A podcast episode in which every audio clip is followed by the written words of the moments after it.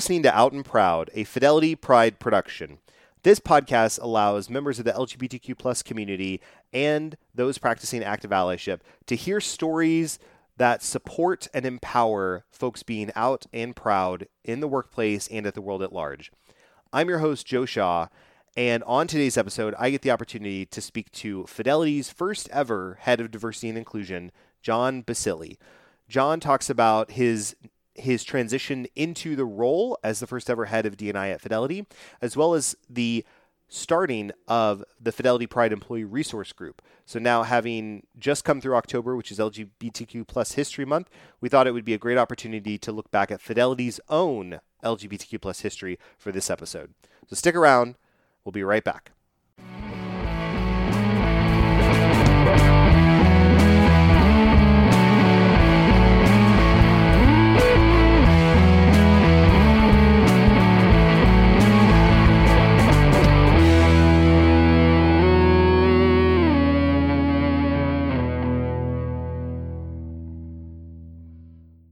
You're listening to Out and Proud. I'm your host, Joe Shaw, and I'm here with a uh, someone I've heard a lot about, and I'm excited to talk to you today. John Basile. John, how are you doing today? I'm good, Joe. Nice to see you. Glad yes. to talk to you today. Yes, I'm very excited, mainly because though October is is right in the rearview mirror, and we were celebrating LGBTQ plus History Month all month long. Uh, something that I wanted to do for this episode of the podcast is take a look back at sort of Fidelity's own LGBTQ plus history, as it were, and give folks uh, who may be a bit newer to Fidelity or those like myself that have been here 11 years but still don't know the full story an opportunity to sort of hear how everything came about, how everything was made, and maybe some of the role that you played in that. So, John, if you could give us a little bit of grounding on your history with Fidelity. Okay, sounds good. Um, so I started at Fidelity in 1986 I know that seems like such a long time ago. it was it was a minute ago, yeah. Yes, exactly. It feels like that. But in 1986, I started as a sales rep on the on the inbound phones um, back in the day, and it was a, a, really exciting time at Fidelity. The the Dow was at 1800, and um, it was um, a, a real growth period for us. And I remember being on the phones for maybe three months and getting promoted to being a supervisor. And then three months later, I was a manager because we were growing so quickly and wow. people were moving up you know, quite rapidly. And so I did that. I was in the phones organization for about a year uh, as a team manager. And then an opportunity came up for a recruiting position uh, for the phones. And at that point, as a manager, I had been doing a lot of hiring and I really enjoyed the hiring process and assessing talent and bringing people onto the team. So I thought, yeah, let me apply for this job. I think it would be a really good next step for me. And I got the job and I moved into that role. And that sort of got me on my sort of human resources career track. Um, so that was my first role, and I did all the recruiting for the phones. I opened up the Cincinnati office, the Cincinnati oh, wow. site, which of course is now Covington. Right. Uh, that was in Blue Ash. Um, that was a great experience for me as one of my first assignments. Um, so did recruiting for several years, branched out into a number of different parts of the organization, and then then moved into an HR sort of business line role uh, as an HR generalist for corporate services, as a matter of fact. So all of the corporate organizations, admin functions. And then from there, just continue to move throughout the organization in, in various HR roles, back in the phones organization, institutional, Fidelity Capital, which is of course now Devonshire, um, you know, te- technology. Um, so really a great opportunity for me to, you know, continue to grow as an HR professional, but also to work in pretty much every part of our business, which which was really pretty exciting for me.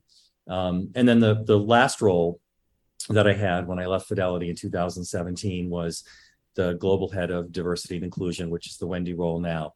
So um, yeah, so it, it, was quite a run. I, I, really loved being able to end in the D&I space, and I think we'll talk a little bit about this today in terms of the you know the the Fidelity Pride role, playing a role in, in establishing Fidelity Pride and moving into diversity and inclusion. It was a great sort of next step for me um, as we continue to do the work and in the, in the very early stages of it, you know.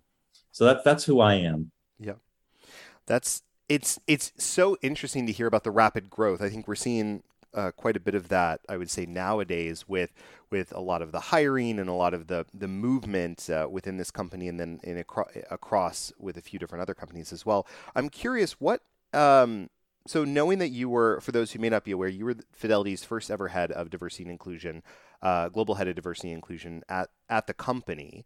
Um, and so, what was it like for you to even think about applying for that role, let alone getting it? What was sort of your mindset in that in that area? You know, it didn't it, it, it didn't happen sort of the traditional way where we posted a job and people you know applied for it and we interviewed folks it was sort of a it sort of it, it sort of morphed into a full-time role. What happened gotcha. was we um, probably like a, a, year or so before i moved into the role i was in i was part of talent acquisition. I was leading um, the executive search function all the fall, the phone hiring and we had an internal um, candidate development team and an external candidate development team. So i sort of managed those three talent acquisition functions. At the time we had had a small group of people, probably eight or 10 of us, that were, were sort of trying to figure out where we wanted to be in the diversity and inclusion space. So it was sort of like a, a task force that we had pulled together to really look at what do we want to do? How do we want to move this work forward? We knew it was something that was critically important for us. There was a lot of talk at the time. We had some new leaders coming in from other parts, from other companies that had made a lot of progress in this space and were sort of challenging us to think about why why we haven't been doing more in the space. Like right. why don't we have a strategy? Why don't we have a sort of a focus on this? So we had this small team of people that really worked on a strategy in various with various components um, from a talent acquisition perspective, from a customer perspective. Um, and then what happened was we, as we were moving that work forward, there were some changes in leadership um, some of the work that we had started got put on the back burner a little bit, and things just didn't. Things, things just sort of stalled out.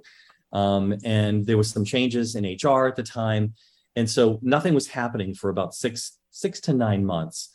So at that point, I had asked my boss um, at the time, who was running, um, had a very sort of a large leadership role in human resources, and I had said to him, I said, you know, I really think it would be great if we could pick this work back up again I'm happy to, to start it in my current role um, and let's see where we can take it. And really focused it on a couple of different couple of different things. One of them being formalizing employee resource groups um, and making that sort of the foundation of our strategy. Because at that point, Joe, we had um, Fidelity Pride was up and running as an informal networking group. It wasn't officially sponsored by the firm at that point and we had been around since 1999 and this was 2010 oh, wow. So that that had been going on all that time. Um, the women's leadership group um, which was wng at the time started probably 2006-ish okay. with similarly with a small group of women who really wanted to put this together and really wanted to take leadership for it. They weren't officially sponsored either. So we didn't have official groups yeah. but these groups organically formed with you know mission, charter, membership, um, but we didn't have the budgets or the sponsorship at that time. But the organization let us do it because it was we were adding value and they felt like it was something that you know we really should do. So that was the first step was to say, okay, let's formalize these groups and let's see if there are others that want to form. Right. Um, and so this would this happened in 2010. We did we did a launch um, called we did a breakfast club series, and one of the one of the breakfast clubs was the launch of employee resource groups. And right at that time, and I'm going to give credit to the GMA program because we had three uh, folks from that GMA program, actually more than that, that stepped up and wanted to form um, the Black and Latino group, Asian Employee Resource Group, and the Veterans Group. And they were all started by GMAs.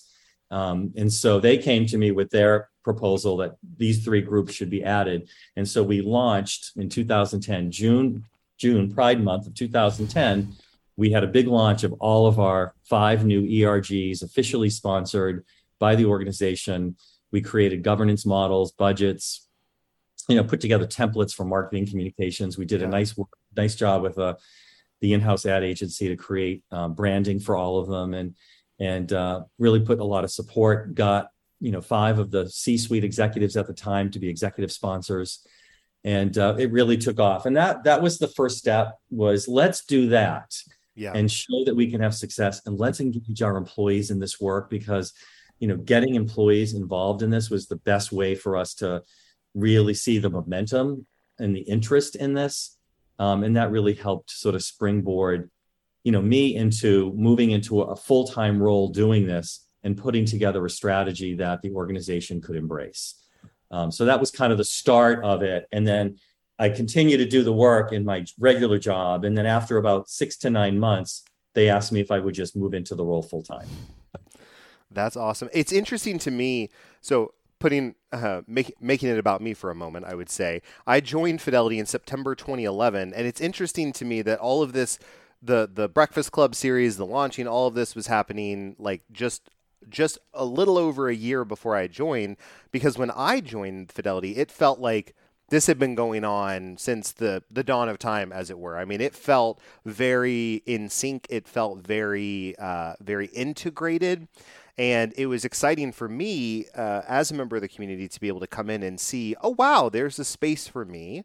There's people here. There is community here. And it really feels like the company is wanting to drive us to show up fully authentically, um, or I would say embracing our whole selves while coming into work. And it's I would say it's a credit to the work that you and the and the team that you mentioned were able to do to be able to create that experience for somebody who came into the company a little over a year later and feel like it had been here the entire time. Well, you know, it's interesting because in two, right after we launched, one of the first things I wanted to do was to do this whole regional. We called them the regional road shows, mm. and we just took it on the road and we went to every site and we introduced the employee resource groups to the broader employee population in each location and we you know recruited leaders in each site that wanted to sort of be part of it. And we found leadership in each location for each of the ergs we signed up members right there on the spot um, and really got folks engaged. So i think by the time you started mm-hmm.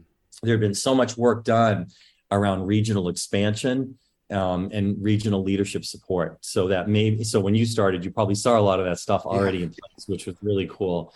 But you know it was a little risky at first. You know we didn't know how this was going to take off. And sure. you know and oftentimes people say well you know you, you decided to move into the job full time did you you know were you concerned? And i said well you know at that point i had been working at fidelity you know 25 years. Right. And i thought you know what? This is something that i have a lot of passion for um, and, and when i started fidelity pride with some other colleagues in 1999 you know now we're talking you know 10 11 years later yeah. Um, you know, I like continue to want to do this work. But you know what? It's it's it's time to do it. You know, and and I'm happy to do it. Um, and I also had a really good boss at the time that you know was providing me really good cover because this was still a sensitive topic back then. Right. And folks, a lot of times didn't know how to talk about it or didn't know what we should do in the space.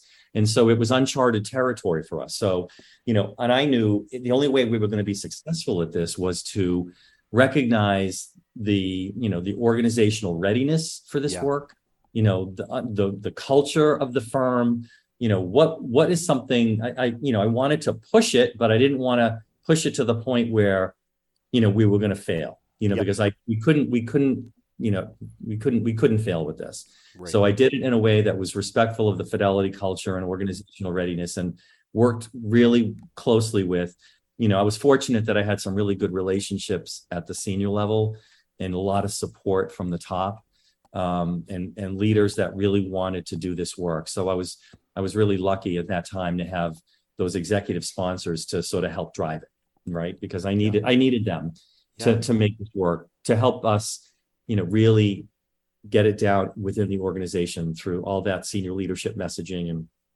um, and, and getting making sure all of the managers and, and frontline folks knew why it was important and what role they they played in, in making it successful for us. Yeah. It's um I think it's it's so interesting now thinking about um thinking about DNI work as a whole because there's so much that's going on currently here in as we're recording this in 2022 so much going on in this space right now. It's interesting to think about some of those sort of earlier conversations just a little over a decade ago and how much has grown in that time. So taking it back even further uh, back to 1999 what was it like starting fidelity pride as a sort of informal networking group in a time when perhaps that wasn't a lot of uh, there weren't weren't a lot of either representation or conversation around um, being out or or or not being out rather as well in the workplace. What was it like to come to that space and create that space of community?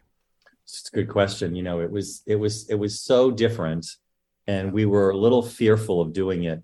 Um, you know, so what had happened was there was a, a new head of HR that had come into the organization, and she had come from an organization that had been doing diversity and inclusion work in ERGs for 20 years. Yeah. And she um, she was a little surprised that you know we didn't have any of this.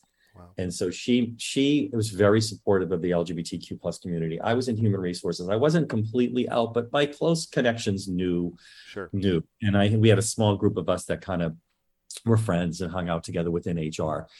And so she knew that. And she had asked a few of us to help her because one of the things that she really wanted to do was to get domestic partner benefits because at that time, you know, marriage wasn't legal. Right. And a lot of companies at that time were were were offering domestic partner benefits for same-sex couples and we didn't have that and she really wanted that to be something that she she did and she delivered for us but she needed help she needed us to socialize it with our leadership teams within the business because she needed to get support hmm um, and so, you know, at the time, we we did it. You know, we went out and we talked, and I was a little hesitant because I had to go talk to the president of my company and ask him for support, and basically had to come out to him Yeah. in order to get him to say that, and I Right. did.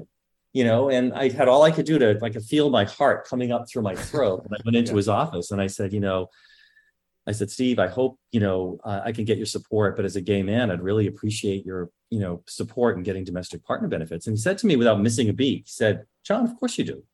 He said, and you probably don't know this, but my brother is gay, and he and his partner, you know, you know, live in New York, and I know the challenges that they've faced, and so you absolutely have my support. And so Yeah.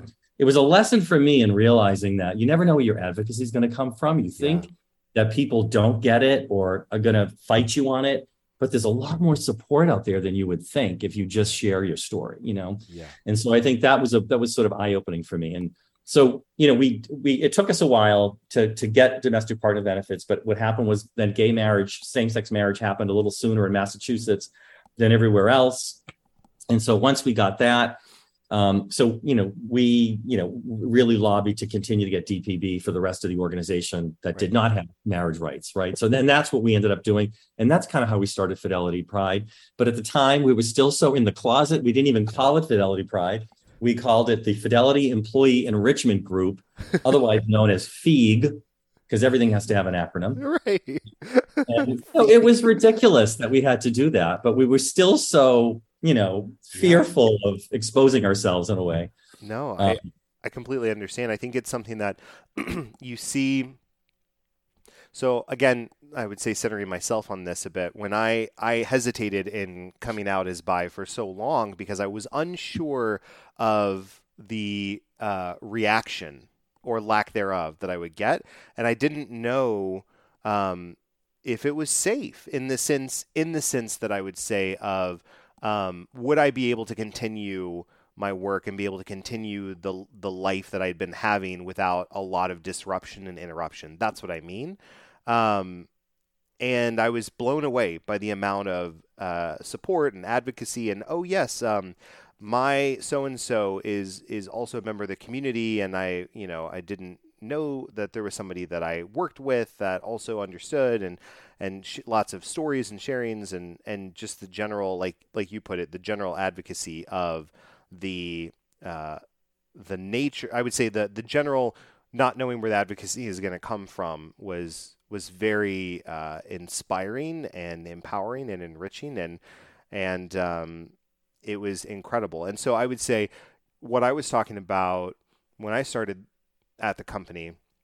In 2011 there was a lot of regional engagement from the ERGs the employee resource groups um, uh, specifically my my own experience understanding with pride. And now it's fascinating to watch uh, so having been involved with fidelity pride since 2019 at a national level and seeing the amount of uh, employees that we have joined today who are very out and proud and very uh, contributing to an ever-growing conversation to provide resources to share their own experiences to help parents um, who have children that are in the community, or maybe they themselves are coming out later in life, such as myself, and people are. There's a lot of support and and active support. I would say that that I don't know that I could have even dreamed of uh, 11 years ago, let alone way back in 1999. So I'm, I'm interested to get your perspective on.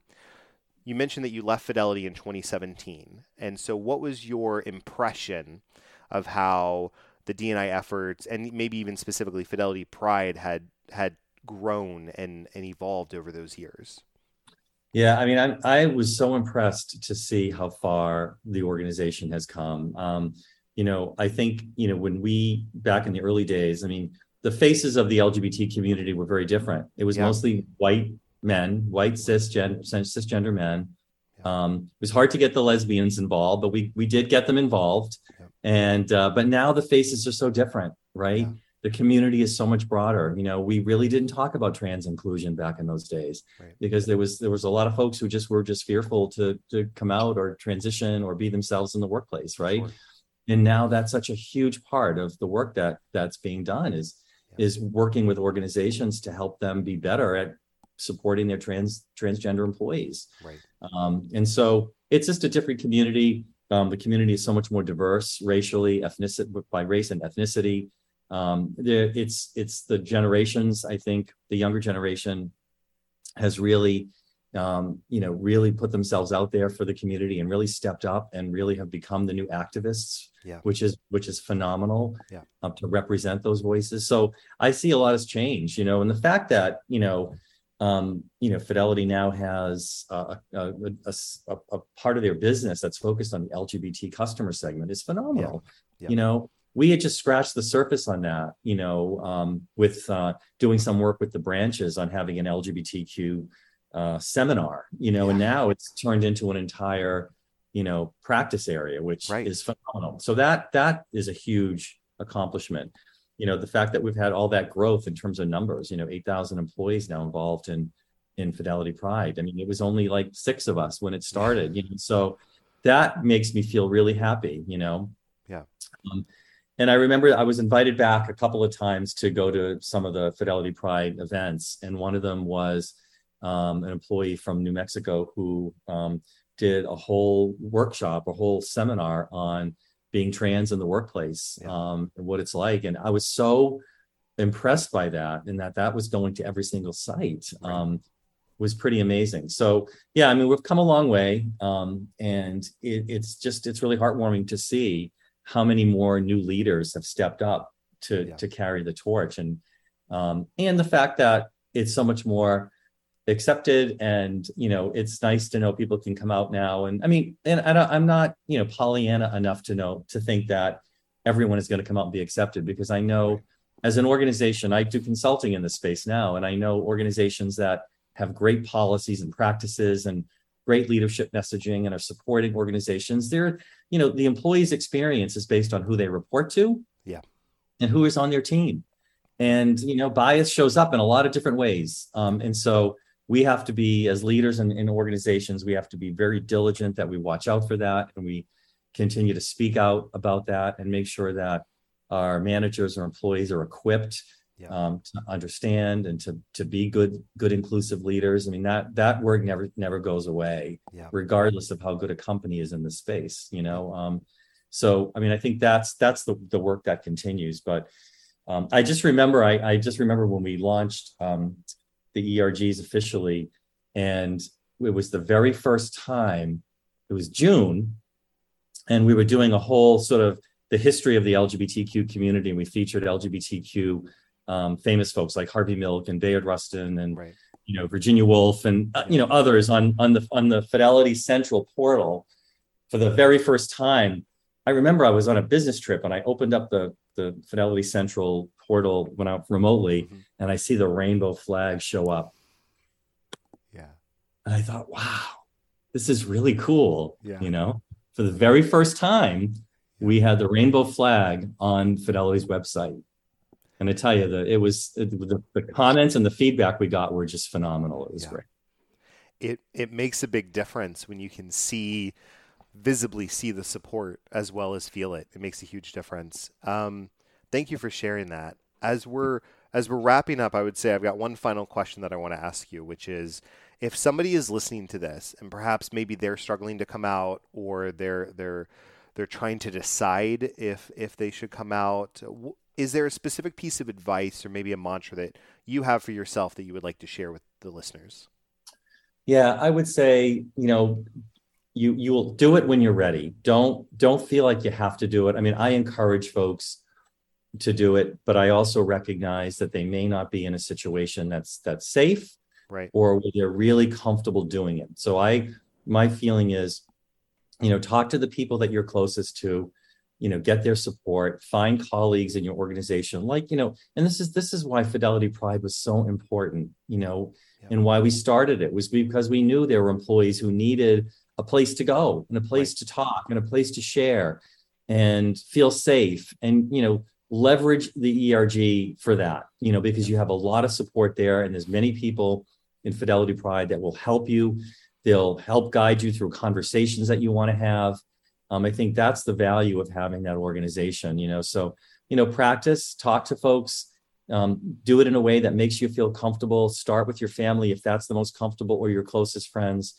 But recognize that in a company like a Fidelity, where there is so much institutional support for it, it will be easier you know and you may come across people that are not supportive um, but that's okay. You know you still you know share your story be open about who you are um, and and people will come around. I mean i've seen it happen. I've seen people come around just by learning and getting to know someone a little bit and understanding what what their story is. Um, you know you, you, you people do come around you know but you not you, you you might face a little discomfort or, or resistance, but that's okay. You'll make stronger, but just make yourself ready for that moment by by leveraging the, the resources you have in the, in the company, the support that's there, and the people that are closest to you. And, and you'll know when it's right to do it.